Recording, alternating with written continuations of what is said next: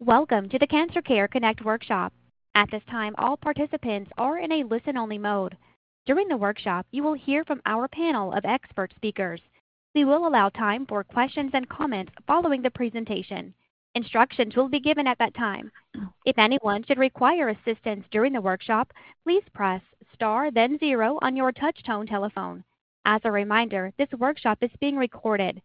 I would like to introduce your moderator for today's workshop, Dr. Carolyn Messner, Senior Director of Education and Training at Cancer Care. Please go ahead.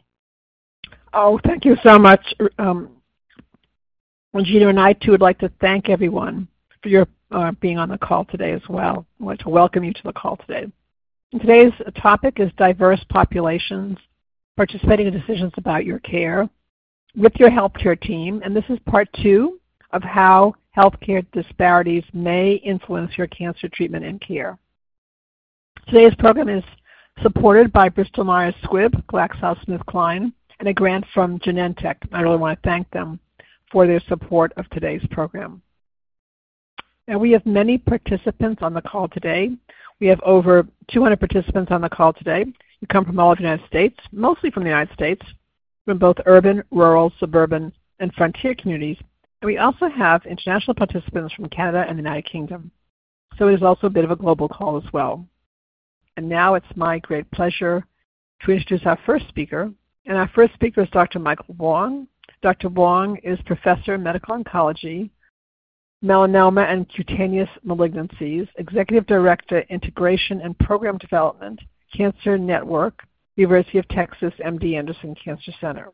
And Dr. Wong will be addressing what to consider when selecting a cancer care team and treatment facility, languages spoken, and diversity of the healthcare team. How to self-advocate with the healthcare team, languages spoken, disability services, and other barriers to health equity. It's my great pleasure now to turn this program over to my esteemed colleague, Dr. Wong. Thank you, Dr. Messner. it's my indeed a pleasure and a privilege to uh, spend time with you today and I'm part of a a very august group of great speakers, and so I think uh, the audience is in for a, a really great teleconference. Um, uh, I think to start at the beginning, uh, when someone has a diagnosis of cancer, I have cancer. What do we do next? How do we get treatment? That's a very important point.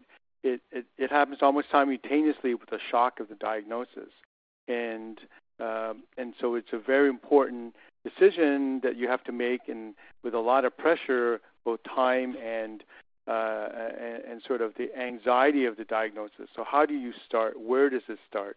I think you you have to uh, uh, really lean on people who know the environment best. So if you have a primary care physician, uh, a PCP, or a family doctor, that's a good place to start because they're in the community uh, unfortunately, you're, you're likely not their only patient who has a cancer diagnosis, and they've had a chance to refer patients in, so they know the community best. Um, uh, as well, uh, you may, when you're looking at these decisions, look at what your needs are. And I think people who um, uh, have other comorbidities, other issue, medical issues ongoing, um, or uh, may need a center, may need a, a, a larger medical center because there's a lot more services wrapped together. In fact, uh, there is a list of NCI National Cancer Institute designated cancer centers, which are found in major cities across the nation. And uh, as one of the criteria to be named a, an NCI designated center, you must have comprehensive services. And this is a, uh, these um, uh, centers are uh, favored if you have uh, um, many other needs, uh, comorbidities, uh, examples being cardiac issues, respiratory issues, or complicated uh, surgical issues. Uh, we have focused expertise in these centers. I'm not saying this is for everyone. Again, seek guidance, but from your own sort of healthcare team. But that's an example where you might need a higher end care. That this may also be true if you have a rare diagnosis uh, uh, the common cancers are common, and almost any center can can handle it. And in fact, in this country, uh, the statistics show that 75% of cancer care is rendered outside major academic centers.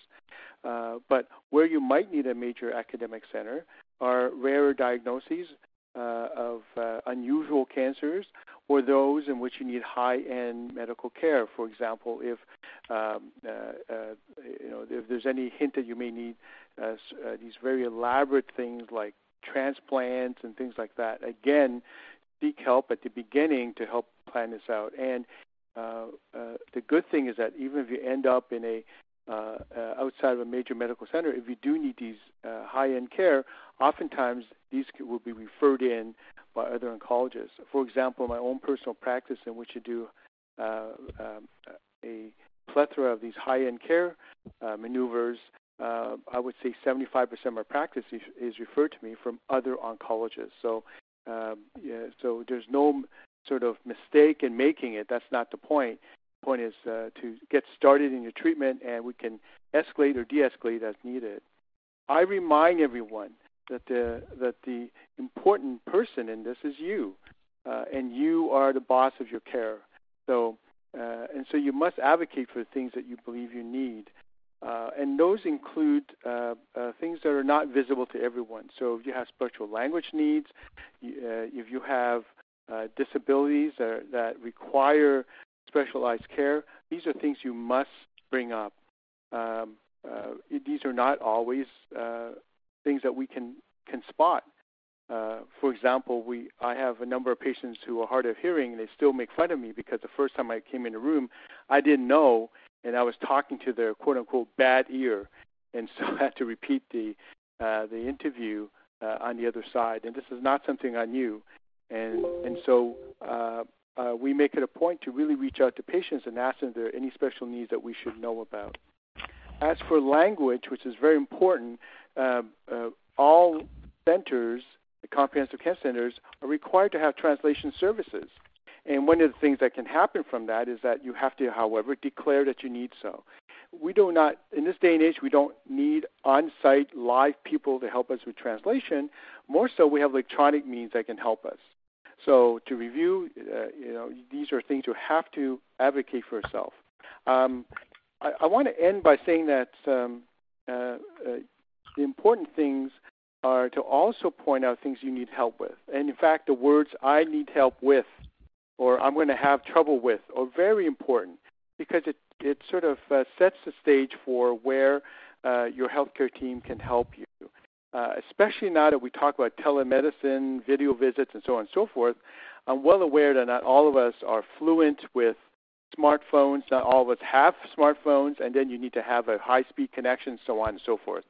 Sometimes, on a, uh, for some of my patients, it's a good old telephone that we use just to handle appointments. So something you must advocate for.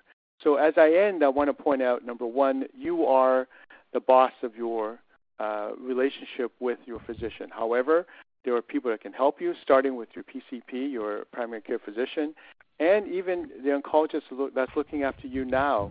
Uh, if you need high-end services that are only available in set academic centers, uh, uh, please advocate for yourself. And and not everyone's disabilities are visible, and so you must let people know. There's absolutely no trouble with that, and uh, and and and so uh, with all this, uh, our hope is that you have the, the best relationship you can with your healthcare team, and uh, set yourself on the road to the best cancer care possible for you. I'll end there and pass the baton to my fellow colleagues. Thank you for your attention. Oh, thank you so much, Dr. Wong. That was a superb presentation. You really set the stage for today's program. So thank you so much. Thank you so much, very much. And our next speaker is Dr. Guadalupe Palos. Dr. Guadalupe Palos is um, her own healthcare team. She's a doctor of public health. She's an oncology social worker, and she's a nurse. And um, Dr. Palos will be addressing what is cultural humility and how your care team practices cultural humility what to expect from your relationship with your healthcare team. Is your healthcare team providing you with equitable, excellent care? It's my pleasure now to turn this program over to my esteemed colleague, Dr. Palos. Thank you, Dr. Messner. It's an honor to join our esteemed panel of experts on a topic that often is overlooked in the cancer world, and that's diversity's influence on patients' decisions about the healthcare You know, over 20 years ago, the Institute of Medicine released a landmark report that was titled Unequal Treatment Confronting Racial and Ethnic Disparities in Healthcare. The report concluded, and I'm going to quote, bias, stereotyping, prejudice, and clinical uncertainty on the part of healthcare providers may contribute to racial and ethnic disparities in healthcare. Since that time, there's good news, and what we have seen now is an emphasis on the need for healthcare providers and systems to, and systems to be aware of, of a patient's cultural perspectives and their backgrounds. And most importantly, to respect patient and family preferences, their values, cultural traditions, or even taboos, language, and socioeconomic status. This understanding or concept is referred to as cultural humility. And for today's discussion, I'd like to expand the definition of cultural diversity to include the geographic location of a pa- patient's neighborhood, the age of the patient, or their sexual orientation. These characteristics significantly impact the patient's decisions about their treatment, their symptom management, and overall cancer care. Sadly, though, since the release of this report, patients of diverse backgrounds continue to experience lower quality health care and often report unmet needs in seeking cancer care. There's a large body of research that documents the following from patients, following reports. Patients believe they would have received better care if they were of a different race or ethnicity. They believe they were treated disrespectfully during a health care visit. For example, they were spoken to rudely, ignored, or talked down to. Patients felt that providers often did not understand the background, and if they tried to explain it, they felt that the providers looked down on them. So, over the years, the success of achieving this cultural humility in health has varied. Today, some our healthcare delivery system still seems to be a one size fits all approach. And yet, it is well recognized that patient centered, individualized care will depend on a person's worldview that is, their values, beliefs, and behaviors regarding health, illness, and wellness. There's a growing commitment among healthcare professionals to practice cultural humility by being non judgmental and respectful of others' unique diversity to deliver cancer care. In the last few moments, I'll share a few tips to help you determine if your care team practices, practices cultural humility to provide equitable care. One of the first signs to watch for is whether you or a family member were asked if an interpreter was needed, and if so, in, one, in what language. And that can come with the first call that they make to set up the appointment. Second, did each provider who interacted with you take the time to introduce themselves and their team members? And along with that, was the healthcare team concept, their roles and their goals, and explained in a way you could easily understand? And did you receive information on whom to contact for further questions? Were you asked if you understood the process or needed clarification of information? And was any material provided to you in your preferred language? It also helps to ask yourself Did someone on the team ask about your background your background, your cultural background, the practices you have, your religion, or anything else that would affect your treatment decisions or choices?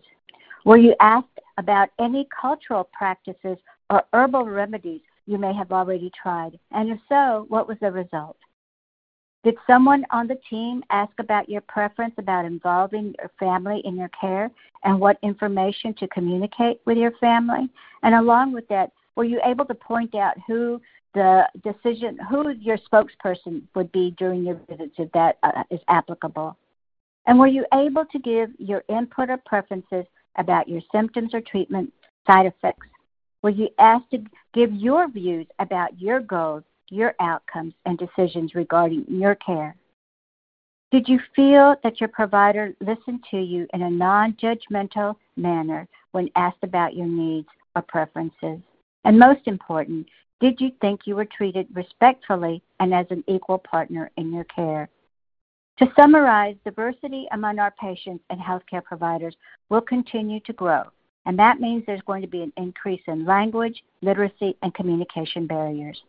Patients can achieve greater patient satisfaction with their cancer care when providers show empathy, respect, and humility during clinical interactions. Remember, stronger and more trusting clinical relationships will result when providers deliver care within the context of a patient's individual beliefs and preferences. I'll happily answer questions and encourage our callers to share examples of your care team providing equitable care to you or your loved one. Dr. Messner, um, this concludes my remarks, and I'll return the program back to you. Thank you. Oh, thank you so much, Dr. Palos. That was a superb presentation and just really a lot of things for people to be to, to think about in terms of what their care team what their care team needs to do, and that's really so important. So thank you so much. And I know there'll be questions for you during the Q&A. And our next speaker is, is Ms. Lisa Petgrave Nelson. She's an oncology social worker with Catholic Health Cancer Institute at St. Francis Hospital. And um, Ms. Petgrave Nelson will be addressing how race may impact your access to oncology care, cancer treatment, management of treatment side effects, and pain management, and strategies to overcome these barriers. It's my pleasure now to turn this program over to my esteemed colleague, Ms. Petgrave Nelson.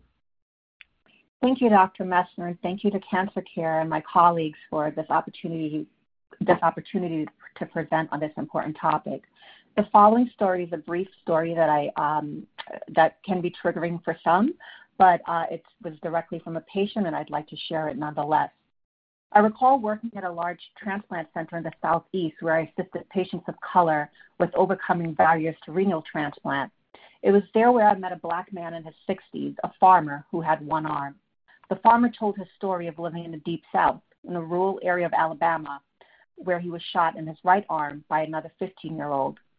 Due to the segregated town in which he lived, his mother and father sought help to save his 15 year old life and to hopefully preserve his shattered arm. The adult man sitting across from me described how he ran to his home as he bled profusely while escaping his attacker. The segregated town in which he lived had no doctors, but there was a white doctor in another town who saw black patients in the back of his office. The farmer told the farmer told me his right arm had been amputated without anesthesia by this white doctor. The last words he heard uttered before he passed out from the shock and trauma was cut that nigger's arm off. The man with tears in his eyes looked me in my eyes, a young black woman in a predominantly white institution, and posed the following question. Miss Nelson, he asked, will these white doctors do right by me? Unbeknownst to many of us, our patients are presenting to our clinics for cancer treatment after suffering from trauma similar to what I mentioned a few seconds ago. Research suggests that cancer disparities are driven by a combination of inequities within and beyond the health system that are rooted in racism and discrimination. People of color are more likely than their white counterparts to be uninsured. They often face other barriers to accessing health care that may limit access to cancer screening, care, treatment, and management of pain side effects. I was recently in New Orleans for a social work conference and was re educated on the ugly legacy of slavery, systemic and institutional racism, biases, and redlining within the state.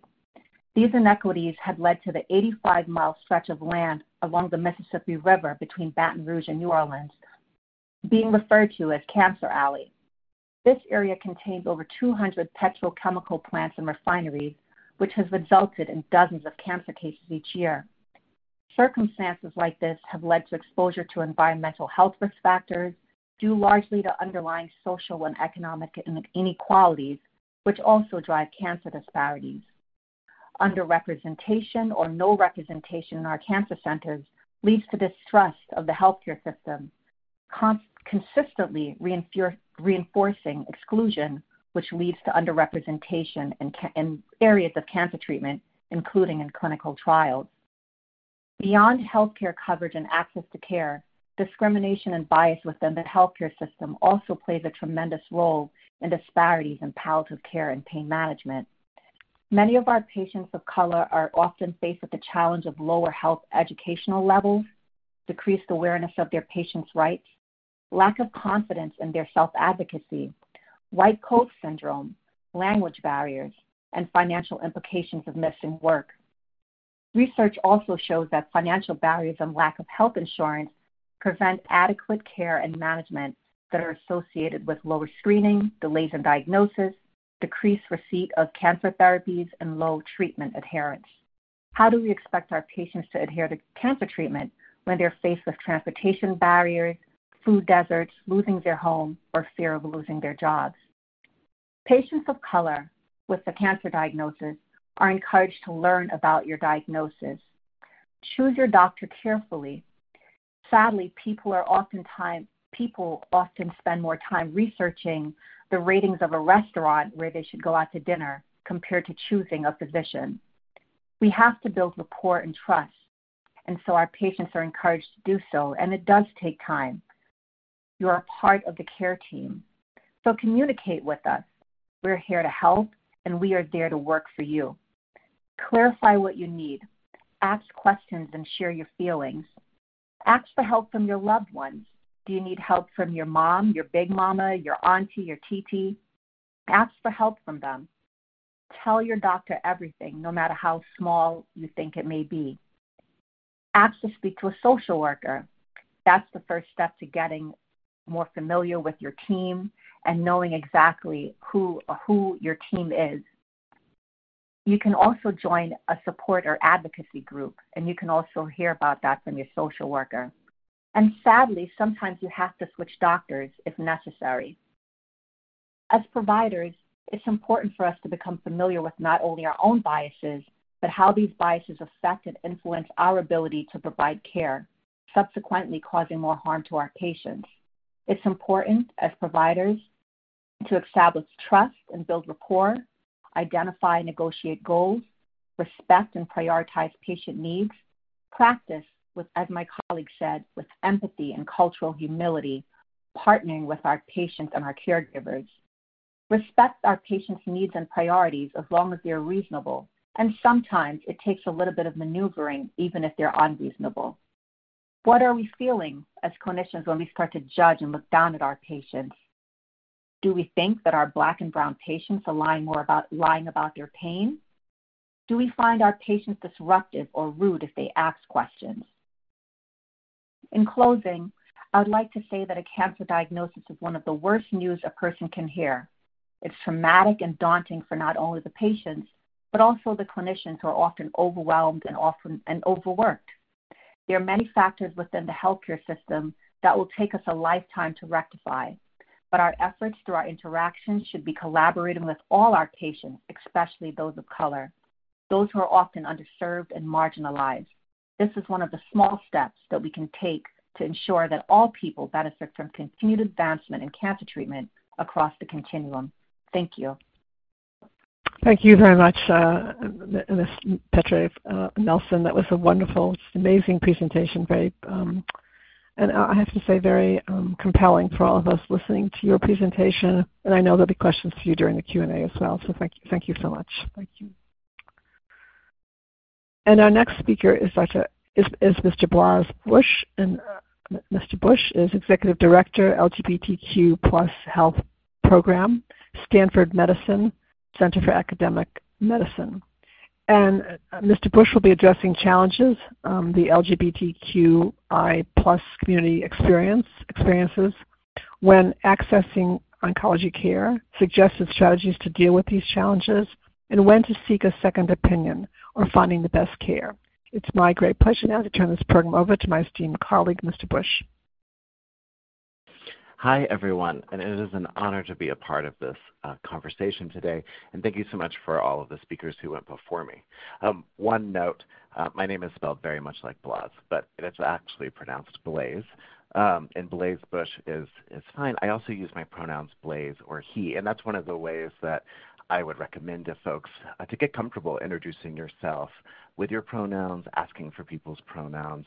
Um, and as I talk about some of the strategies that uh, create more affirming spaces for LGBTQ individuals.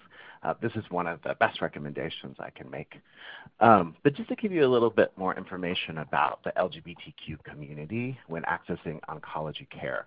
So there's a large number of known disparities for the LGBTQ community um, which is a large community. So when I talk about LGBTQ community, I'm saying lesbian, gay, bisexual. Um, this may include asexual, aromantic individuals, pansexual individuals as well, um, as well as transgender and non-binary individuals. And so there's differences in sexual orientation there and gender identity. And all of these have different impacts when accessing uh, oncology care, and there's a large amount of disparities across the board uh, for each of these populations. Now, it's important to note that these are not biological increases to risk. There's nothing inherent about an LGBTQ individual. So a lot of these come from societal oppression and mistreatment, especially when they're attempting to access oncology care. Um, these disparities also increase, and I think this, uh, previous speakers have done a wonderful job of, of highlighting how um, when you have LGBTQ and you layer on race, ethnicity, ability, language, um, these disparities then increase. And then they increase again when you add in gender identities such as transgender and non binary. So, for example, trans women of color have some of the highest disparities in cancer care outcomes. This is often due to avoidance of accessing care, uh, both on the screening or even after screening and diagnosis. And this is often due to negative experiences that occur within the healthcare spaces. Our healthcare spaces tend to be very gendered, um, very set up around heterosexual cisgender individuals, so cisgender uh, being people who identify within the gender that they were assigned at birth. Um, and so there's a lot of times where people make assumptions, right? So, for example, I once went to the doctor with my partner, and uh, while I was there, they said, "Oh, it's so nice that your brother has joined you for this visit." um, and then we had to to explain, while already feeling like maybe it wasn't the most safe space, that he was actually my partner and he was there in support of my partner. And you saw then um, the person, the provider who was providing care for us, um, become a little bit more guarded and removed for the rest of the visit. And that's what many people experience when they access care. So what happens is we tend to avoid care, and so it becomes very late whenever we actually get treatment uh, and find inclusive and affirming spaces. At the same time, many of our services are not designed specifically with LGBTQ individuals in mind. So while we might have support groups, we might have places for people together, um, these are not always inclusive of LGBTQ identity. So there may be, um, you know, a marriage, husband and wife support group for, for people battling cancer. Well, already we're saying husband and wife, we're not inclusive of partners. Um, and so I may think, well, is that really a space for me? And if I'm getting cancer treatment, it may be hard to find my LGBTQ community. Uh, a lot of LGBTQ spaces are late night venues. Um, and so if I'm, you know, struggling for survival and taking care of myself, it may be really hard to access these spaces. And because of discrimination, I might not have a family um, from birth to rely on. And so many LGBTQ people use what they call their chosen family, uh, people that they've gathered in their community who are willing to be there for them. But of course, surviving cancer needs a lot of support. And it can be very difficult when your whole community is battling similar oppressions to really be there uh, and in such a, uh, a high demand way to take care of somebody. Lastly, of course, there's also a lack of LGBTQ health training for oncologists. So we don't know a lot of information. Um, we don't necessarily have um, research to show how gender affirming hormone therapy increases or decreases uh, cancer diagnosis. Uh, we don't get taught how uh, screening guidelines may be specific for LGBTQ individuals. So doing more of this research and providing more education for our healthcare communities, both who are currently in school and are already in the professional workplace, is really vital to increasing better care outcomes for these individuals. Um, so those screening guidelines, I want to say again, and then also, um, you know, there's there's very specific needs. For example, if a transgender individual has had gender affirming surgery, um, knowing then maybe for, uh, let's say, a trans woman, that she may still have a prostate and that that prostate may be in a different place. And so an oncologist specialist may need to work with a surgeon to fully understand the anatomy uh, and provide inclusive and affirming care. So just to wrap up, I know that I'm coming up on time. There's so much more to talk about. Um, but I want to say, you know, first of all, recognize assumptions in your language. Look for the gender. Look for ways to move to gender inclusive language like partner, or instead of saying pregnant woman, say a person who can be pregnant, um, a person who has a prostate, or a person um, who maybe still has breast or chest tissue, even if they've had a mastectomy. And lastly, I want to say that um, on the idea of when to seek a second opinion, um, I have my own personal story that um, you know, there's not enough screening guidelines specific to LGBTQ individuals. So while I complained about a series of symptoms that I had had for many years, um, people continually told me, well, we don't need to screen for cancer yet. The screening guidelines aren't until 40 for your age group. And it wasn't until I went to a specialist and said, you know, I've been asking about this for years. I'm really concerned about this, that they said, well, because you're having symptoms, we could disregard that screening guideline. We should go ahead and assess you. And that's when they discovered that I had precancerous cells. So I would say, in finding that second opinion, if you're having symptoms, if you're having ongoing discomfort, continue to have those conversations with people because the screening guidelines just aren't there yet for the LGBTQ community. Okay, thank you so much for my time. Oh, thank you so much. Um, Mr. Bush of Oz. Um, it was a wonderful, wonderful presentation, and lots of questions I'm sure will be for you during the Q&A. Um, uh, and I think you really um, did a wonderful job in highlighting some really key issues um, that confront the LGBTQI plus community. So thank you so much. And our next uh, speaker is Dr. Stuart Fleischman. And Dr. Fleischman is former founding director Cancer Support Services, Continuum Cancer Centers of New York, now part of the Mount Sinai Health System, author and researcher in oncology. And Dr. Fleischman will be addressing tips to communicate with your healthcare team, determine if they are the best team for you, and guidelines to prepare for telehealth telemedicine appointments, including technology, prepared list of questions, and discussion of open notes. It's my pleasure now to turn this program over to my esteemed colleague, Dr. Fleischman. Thank you, Dr. Messner, and thank you for everybody who's taken the time to tune in for this um, teleconference. Uh, it is, uh, I think, quite helpful information to those of us in working in cancer and certainly patients and families alike. Uh, Dr. Messner asked me to speak about some of the new innovations in the way care is delivered, um, especially during the recent COVID-19 pandemic. We most of us suddenly switched to doing a lot more on, the telephone or online than we ever had in the past. However, the need to communicate with your healthcare team is there no matter how you do it.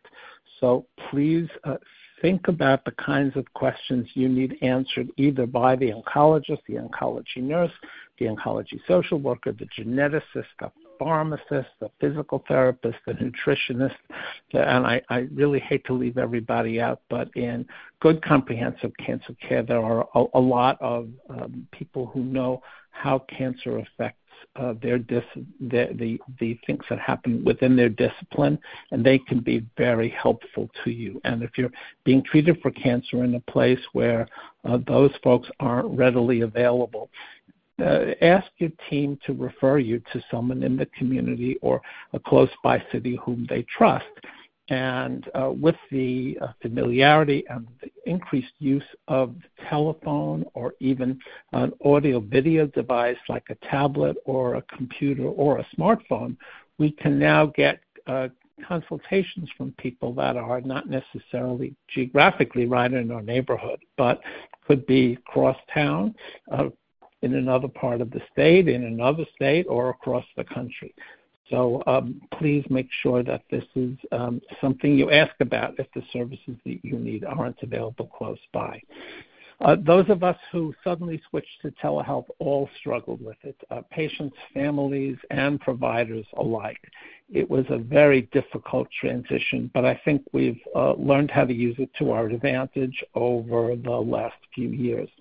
So when, a, when you're presented with a telehealth visit, um, the, the provider's office will in advance uh, set up a time, make sure that you are available on that time, and will explain how to connect.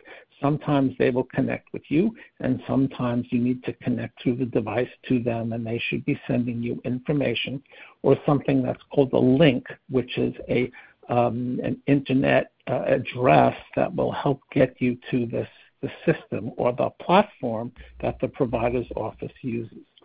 Uh, if the call, whether the call is on the phone or um, you can actually see the provider and the provider can see you, the process is um, alike.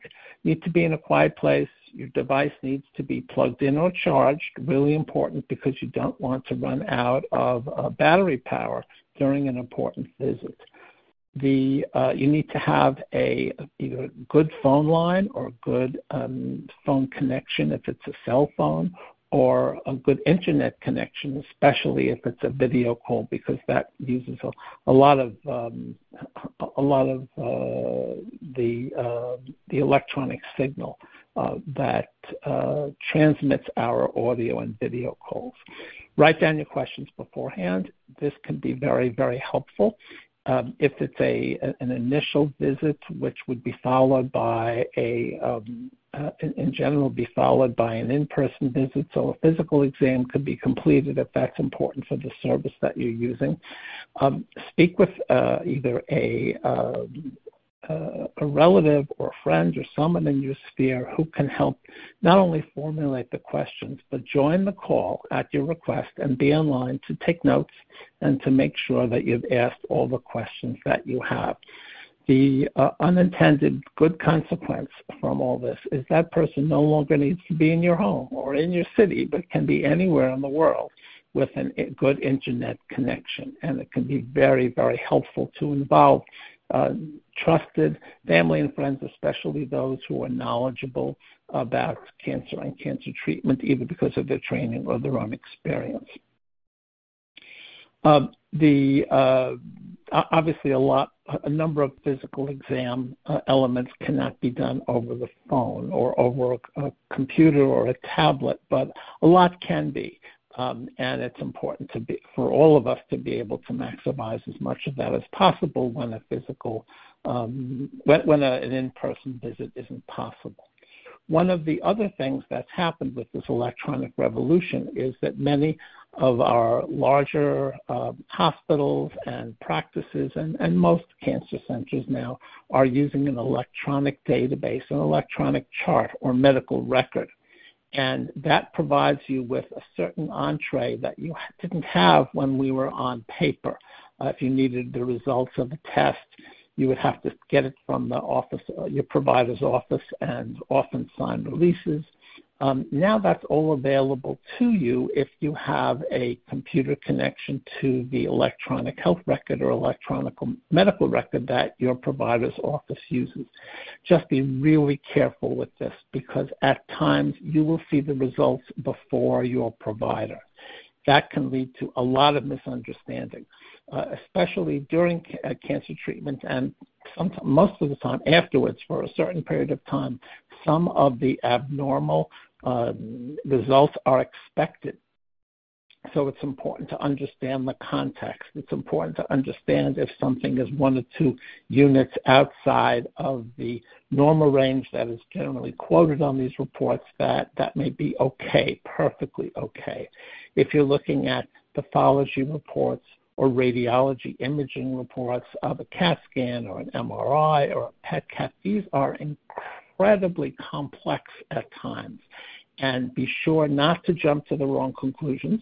Be sure to make a telephone or in person appointment with someone at your provider's office who can go over them with you and explain the meaning to you and what this means about how um, about your cancer diagnosis how it is or is not responding to treatment, and what are the next steps. It is just really easy to be able to jump to a bad conclusion, an erroneous conclusion based upon reading these reports. And you may have access to them before your provider's office even looks at it. So please, it's a great thing, but please be cautious about interpreting them. Um, at this point, I'll turn the call back to Dr. Messner. Oh, thank you so much, Dr. Fleischman. Wonderful presentation as always, and I know there'll be questions for you during the Q&A, so thank you so much.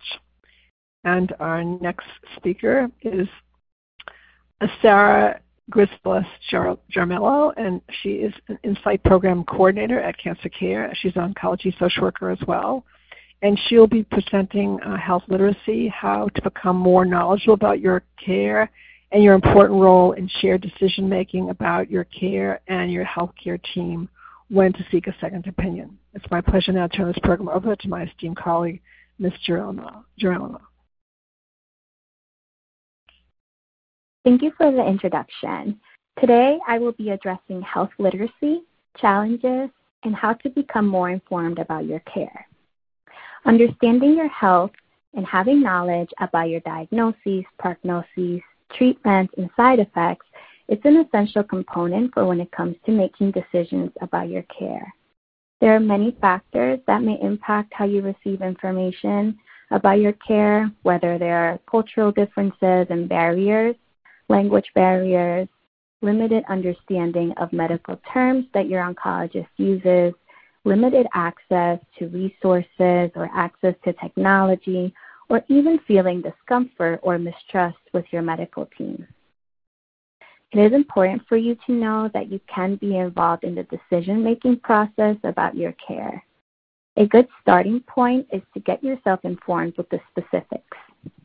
Sometimes oncologists may use medical terms that may be unfamiliar to you. So if you don't understand, it is okay to ask for clarification or further explanation. You can also request for information in plain language. This can include pamphlets, videos, photos, or diagrams.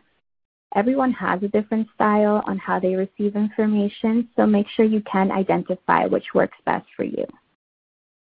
If English is not your primary language, make sure that you can request an oncologist that speaks your language, as there are many institutions that provide oncologists with several languages. If this is not available at the institution you are in, you may request for translating services as well as information about diagnoses, treatments, and side effects in your native language. Bringing a loved one to your appointments can also help with making the most out of your visits and the information you receive, as they can help with offering emotional support if you're feeling anxious or nervous. It can also help with asking questions you need answers to or even advocating for you and with you. Connecting with other healthcare professionals like hospital social workers, patient navigators, or case managers can help with gathering information about your care if this isn't available at the center or hospital in which you receive care in. They can also help with connecting you with reputable cancer related organizations like Cancer Care and other organizations that offer supportive services. Connecting with supportive services like support groups, individual counseling, resource navigation, and workshops can help facilitate the process of becoming more informed of what your journey with cancer may look like. When you are initially diagnosed, there may be a plethora of emotions that you experience. Maybe anxiety, sadness, anger, fear, confusion, as well as maybe feeling the need to get into treatment as soon as possible. Usually, with a new diagnosis, there's a period of time before treatment begins, depending on the type of cancer and stage you have. During this time, getting a second opinion is considered routine, essential, and a necessary component of your healthcare plan.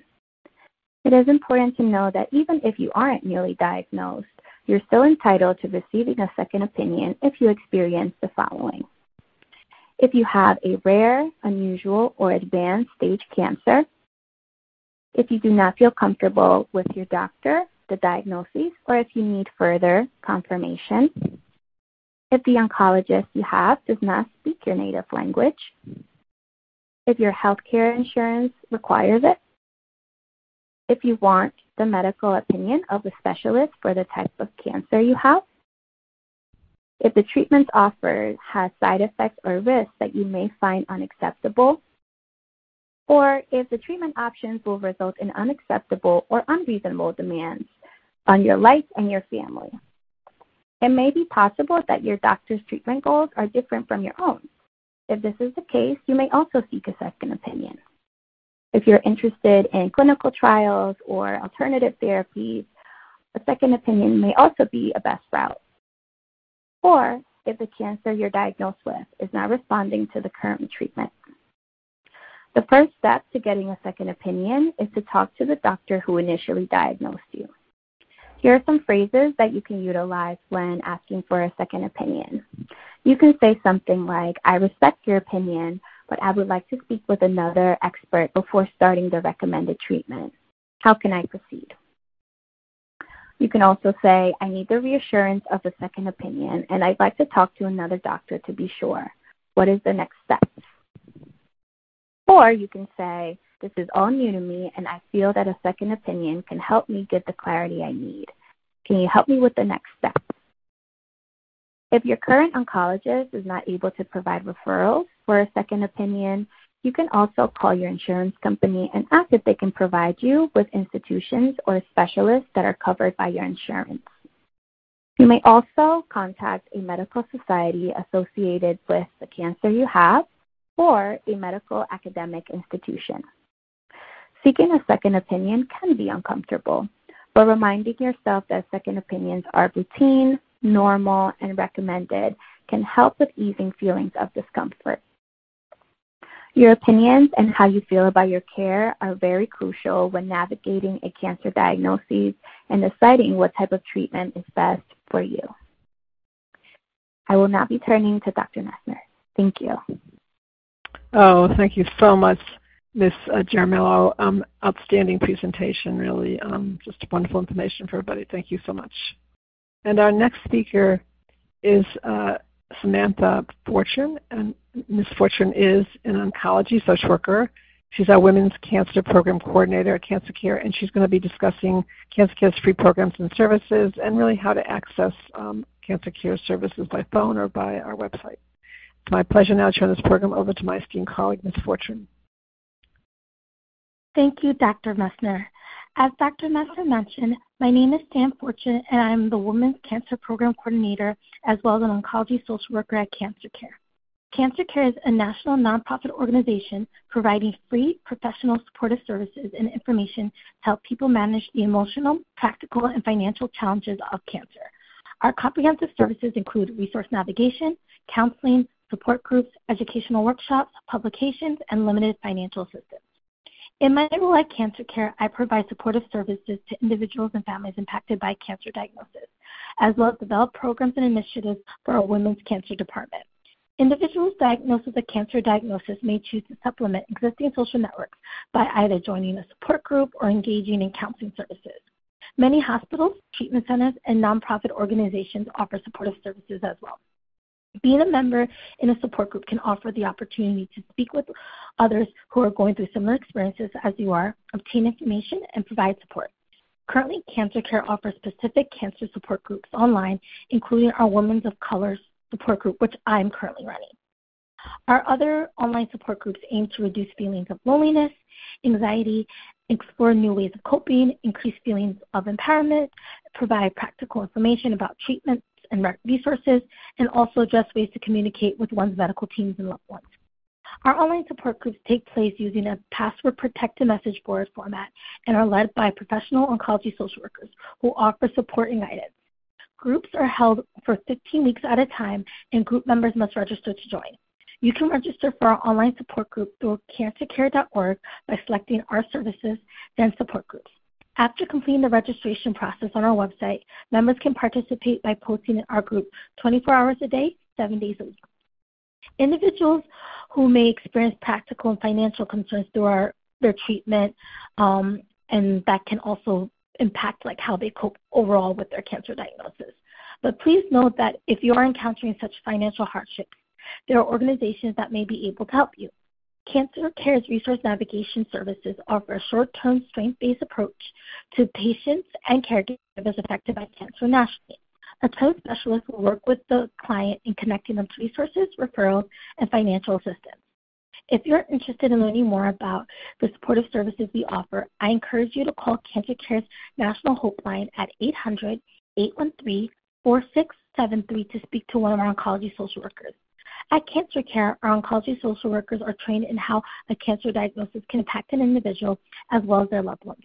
We are here to offer you support throughout this experience and look forward to hearing from you. It has been such a pleasure to be part of this program today. Thank you for your attention, and I'll now turn the program back to Dr. Messner. Oh, thank you so much, Ms. Fortune. Wonderful presentation and wonderful um, access that everyone will have to resources. So during the program today, people, uh, speakers may have mentioned um, various resources for you, and um, we will be getting a SurveyMonkey evaluation from us probably um, early next week. And in that evaluation will be all the resources we mentioned so that um, you'll have them at your fingertips as well. So it's not just an evaluation, it's also just a way of our giving you also some extra resources to have. So now it is now my pleasure to move on to the Q&A section of this program, and I'm going to ask Regina to bring all of our speakers on board, and we're going to try to get as many questions as possible. Regina? Thank you. Ladies and gentlemen, at this time we will take questions from the web only. You may submit questions by clicking Ask a Question. And we have a question for um, for Mr. Bush. I'm an openly gay woman with ovarian cancer, and I feel like my wife and I experience microaggressions when I'm in the hospital receiving treatment. How can I address this without being abrasive? That's a great question, and I hate to hear that you're facing uh, microaggressions when you're accessing care. Um, you know, you have a right in any healthcare space. Um, you know, really almost every um, professional organization in the country recommends, you know, sexual orientation, gender identity collection um, to create more inclusive and affirming care. So you have your right to correct people and to ask to be treated in ways that are affirming to you. Um, you know, of course, depending on what state you live in right now, um, there are different policies, but many states do have protections around um, uh, these microaggressions that you're bringing up um, and a dedication to provide sensitive and affirming care. So, you know, I would I would say at first, and I'm sure that you're already doing this, but um, but you know, speaking up, asking to be able to share this information, asking for this to be documented in your chart, if you're comfortable with that. Um, even if an electronic health record hasn't activated their sexual orientation, gender identity fields, they have other places like their notes, um, alerts in the chart where they can be alerted to use affirming language with you, recognize your relationship, um, approach you with less microaggressions. You know, I mean, even working in an LGBTQ health center previously, um, we made mistakes with patients, right? And it it was only through when we got feedback, um, whether it was to a supervisor or through the formal complaint system, that we could really follow up and address those. So while that takes extra stress on you, and you shouldn't be experiencing this when you're accessing your own care. You know, making files and, and reporting this um, is really important. And um, it does make a difference to try to assess and, and deal with this and change the culture and the environment. The last thing I'd say is there are directories. So there's a national uh, LGBTQ cancer network. Um, this is the directory and information that provides inclusive and affirming uh, LGBTQ cancer resources. They also have educational resources. So um, another thing you may be able to do is offer that as a resource to the health center that you're at to say, you know, this is training that I think you and your uh, your team really need to learn. So I really hope it gets better for you and your your wife. Thank you so much, um, Ms. Bush, we will include the resource that you've provided for our participants as well in the SurveyMonkey. Thank you so much. Um, this is a question um, for um, Dr. Palos. I recently read that 1.5 million Americans were dropped from Medicaid, which is so disheartening. Do you know of specific efforts being done to combat this? Oh, that's an excellent question, and I invite my uh, fellow uh, panel members to jump in on this one. Uh, all I know is that there are efforts to address uh, the disparities through Medicaid. Um, realistically, though, we, we know is Medicaid and Medicare are programs like that are tied to politics. So a lot of those opportunities for changes or for you know, better distribution of resources are tied to policymakers. So one of the things that can be done is every person on this call can make an effort to contact their representative. Uh, if you're a member of AARP, contact AARP and support them. Make your voice known that this type of disparities are affecting your life as well as your family member's life. Um, and again, I encourage my uh, fellow uh, panel members to add to that information. Thank you so much, Dr. Palos. Would anyone else like to add anything to that? Yeah, it's Dr. Fleischman. I'll jump in. Um, Medicaid, or in California known as Medi-Cal, is a a program to provide health insurance that is partly funded by the federal government and partly by each state. So each state really has a large say in the uh, types of benefits that are available, be they for acute care, for office care, for uh, long-term care. So um, knowing what's available in your state is important because you could live right across the border from another state where the benefits may be entirely different. Excellent. Thank you. Anyone else want to add?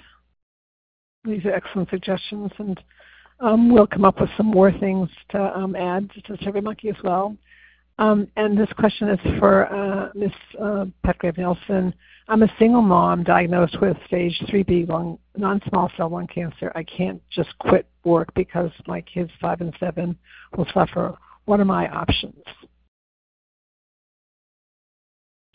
Yes, um, I think the one option is to speak to the social worker in within your um, organization. I understand that you're unable to quit work.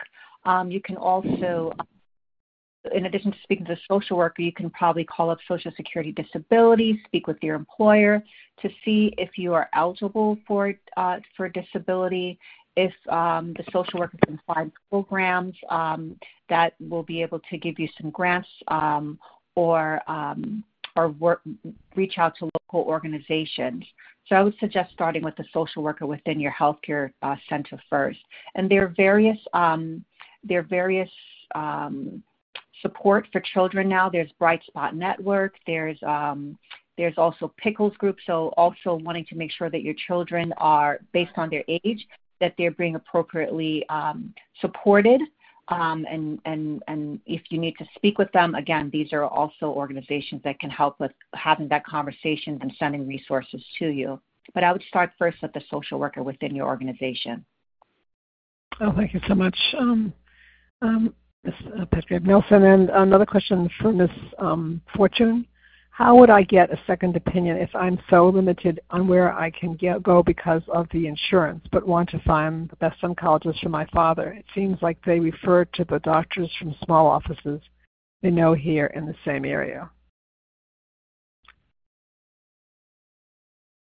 I'm sorry, Carolyn, you got cut off. What was the um question? Sorry. I'm sorry about so that. So I'll repeat it again. Sorry about that um, how would I get a second opinion if I'm so limited on where I can go because of the insurance, but want to find the best oncologist for my father? It seems like they refer to the doctors from small offices they know here in the same area. Gotcha. Um, so there's a couple ways you can explore getting a second opinion. Um, the first resource I always direct patients to would be um, their insurance and seeing who their insurance is in network with. Um, there also, I think, is on cancer um, cancer.gov.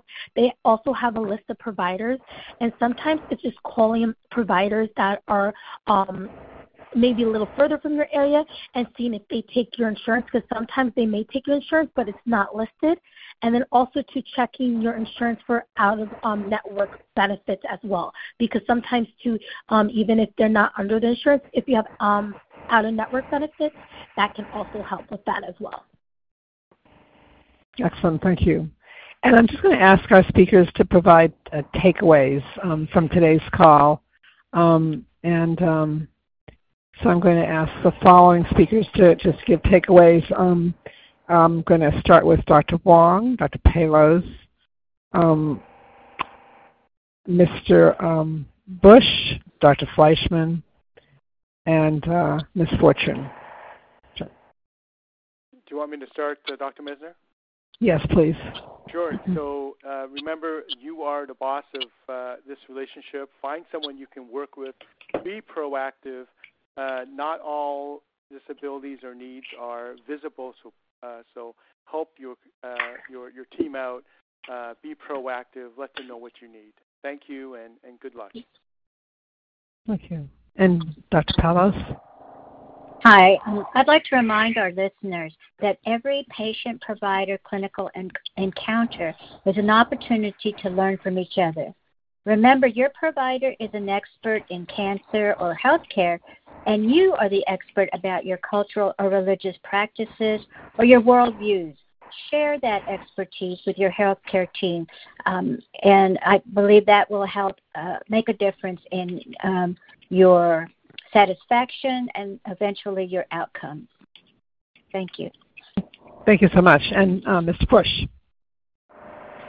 Thank you so much for this opportunity, and thank you for the wonderful questions. Um, for those patients on the line, I would say, um, you know, you have a right to be treated in the way that feels best to you. Um, it's not about the golden rule, uh, treat others how you would want to be treated. It's about that platinum rule of treat others how they want to be treated. And so speaking up, asking for this, making it clear your identities, sexual orientation, gender identity, your pronouns, the name that you use, the language you use for your partners, or even your body parts are respected. And giving that feedback is going to help change the systems. Um, or finding places that offer these inclusive and affirming services. Um, they are out there and they're growing. To all of the folks who work in um, provider spaces, um, you know, this community is facing a, a large-scale backlash in the country right now. There's a, a, lack of research and there's a lack of spaces that are LGBTQ affirming. So if you could just do one thing, um, whether that's implementing sexual orientation, gender identity questions, using patients' pronouns and the name that they use, creating a, a specific LGBTQ support group, um, or or having a specific research initiative to grow the research and find better guidelines. We really desperately need all of this. It is a matter of life and death. So, so thank you so much to all of you who are a part of, of changing our environment and creating more inclusive and affirming spaces. Thank you so much. And Ms. Fortune. I'm just going to echo off of what everyone has like kind of spelled out. Um, I stress the importance of advocacy for yourself, and you are your own person um, that can expre- express your needs the best. And I know sometimes it can be like very intimidating or scary, but the thing is, too, the more you speak up, the more you're going to find the answers to what you need. So don't be afraid to speak up and also know that there's always supportive services for you. Um, it may be in your cancer center, it may be out of your cancer center, but wherever it is, it's there for you. So don't be afraid to reach out for those as well. And Dr. Fleischman. Sure. Uh, we spoke a lot about the uh, electronic access to care and the importance to ask good questions and prepare them in advance. Um, if by chance that you do not have access to a proper device or even a proper um, internet access, please ask at the center where you're being treated, ask the uh, oncology social worker or the nurse navigator, or in a smaller practice, ask the office manager to see if they can help you. There are resources in the community, um, sometimes even at local libraries, where you can have access to the internet, and that will help you communicate with your team. Excellent. Well, I just want to thank all of our speakers. You've been amazing, amazing group of speakers. So many of you. Uh, we had um, so many speakers today. We actually had eight speakers, well, seven speakers today. It's amazing. I also want to thank I also want to thank our participants who asked such really great questions. And of course, we could have gone on much longer, but of course, um, we do want to be uh, thoughtful about the time and for everybody's time. So in wrapping this up, I do want to acknowledge that although we did not have a chance to take everyone's question, we took some of the questions. And for those of you who have a question yet to ask, or when queued to ask a question or asked a question, please go back to treating healthcare team with your questions. And also with the resources that you were provided, take your questions to them as well. And we'll be sending you those resources in that SurveyMonkey evaluation as well. Most importantly, we do not want anyone to leave this call feeling you're alone. We want you to know that you're now part of the community of support, and we are here to help you. Again, I want to thank you all for your participation today, and I want to wish you all a very fine day. Thank you all. Ladies and gentlemen, thank you for your participation. This concludes the workshop, and you may now disconnect. Everyone have a great day.